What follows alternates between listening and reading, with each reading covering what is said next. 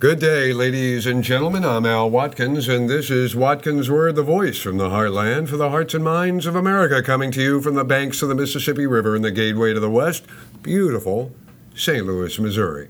Watkins Word Studios, sitting high atop the esteemed law offices of Kodner, Watkins, and Klecker, remain home to the show, committed to providing you with insight into and knowledge of the events and issues of the day. Sometimes you simply have to speak out. Public relations is a necessary evil. Sometimes you want to make sure your message gets out to the world. Sometimes you want to make sure that you can spin a bad fact situation to make it more palatable, less unpleasant, if you will. Exxon used a PR guru, and the Exxon Valdez soiled the ocean waters with oil. Like I said, public relations is a necessary evil. Well over a billion people in this world consider themselves Catholic. That's over 17.5% of the world's population. That's a lot of people. The Catholic Church has been subjected to a great deal of scrutiny over the last few years. That whole sexual abuse scandal has been tough on the Church, not to mention the victims. The Catholic Church sure could have used a good PR person at the time the priest sex abuse scandal became front and center news. Toledo, Ohio is the fourth most populous city in the U.S. state of Ohio. It falls in right behind Cincinnati, Cleveland, and Columbus, the big three C's. There are a lot of Catholics in Toledo, and as a result, there are a lot of nuns and priests in Toledo. This may account for why some people say Holy Toledo, but I digress.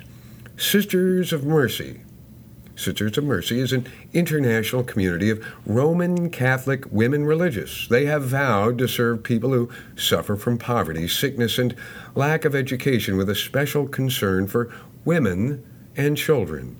Members take vows of poverty, chastity, and obedience. The evangelical counsels commonly vowed in religious life and, in addition, vows of service. They continue to participate in the life of the surrounding community. In keeping with their mission of serving the poor and needy, many sisters engage in teaching, medical care, and community programs. Someone in Toledo once said that the way to get a nun pregnant is to dress her up as an altar boy.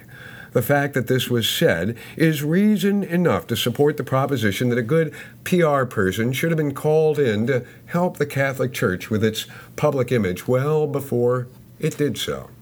By the way, you never hear about Catholic nuns sexually molesting anyone. Gerald Robinson was a Catholic priest. He too took vows as a religious man. He was pious, so everyone thought. He wore a collar.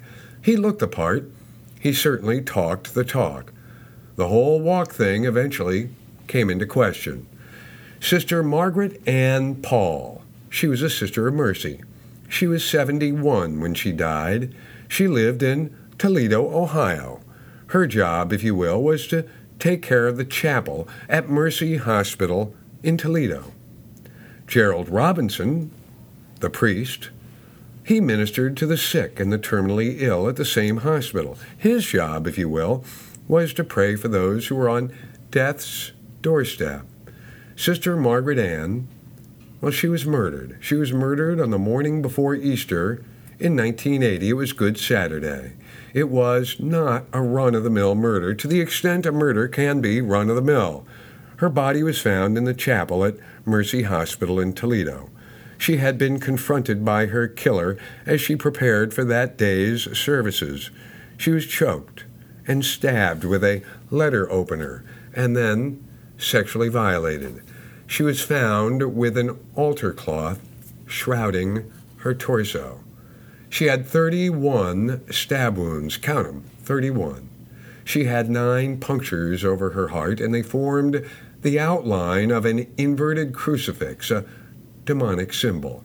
She had been stripped below the waist and defiled with a cross. That makes for a really bad last few minutes in the life of the good sister. It was, to be blunt, beyond pathetic. 26 years later, over two and a half decades later. And only after another woman registered a complaint about the not so good father for his demonic sexual abuse rituals, Father Robinson was convicted of murdering Sister Margaret Ann. Not surprisingly, he went to jail. On July 8, 2008, Ohio's 6th District Court of Appeals reaffirmed his conviction. In December of 2008, the Ohio Supreme Court declined to hear his appeal. In April 2012, he again applied for his conviction to be set aside.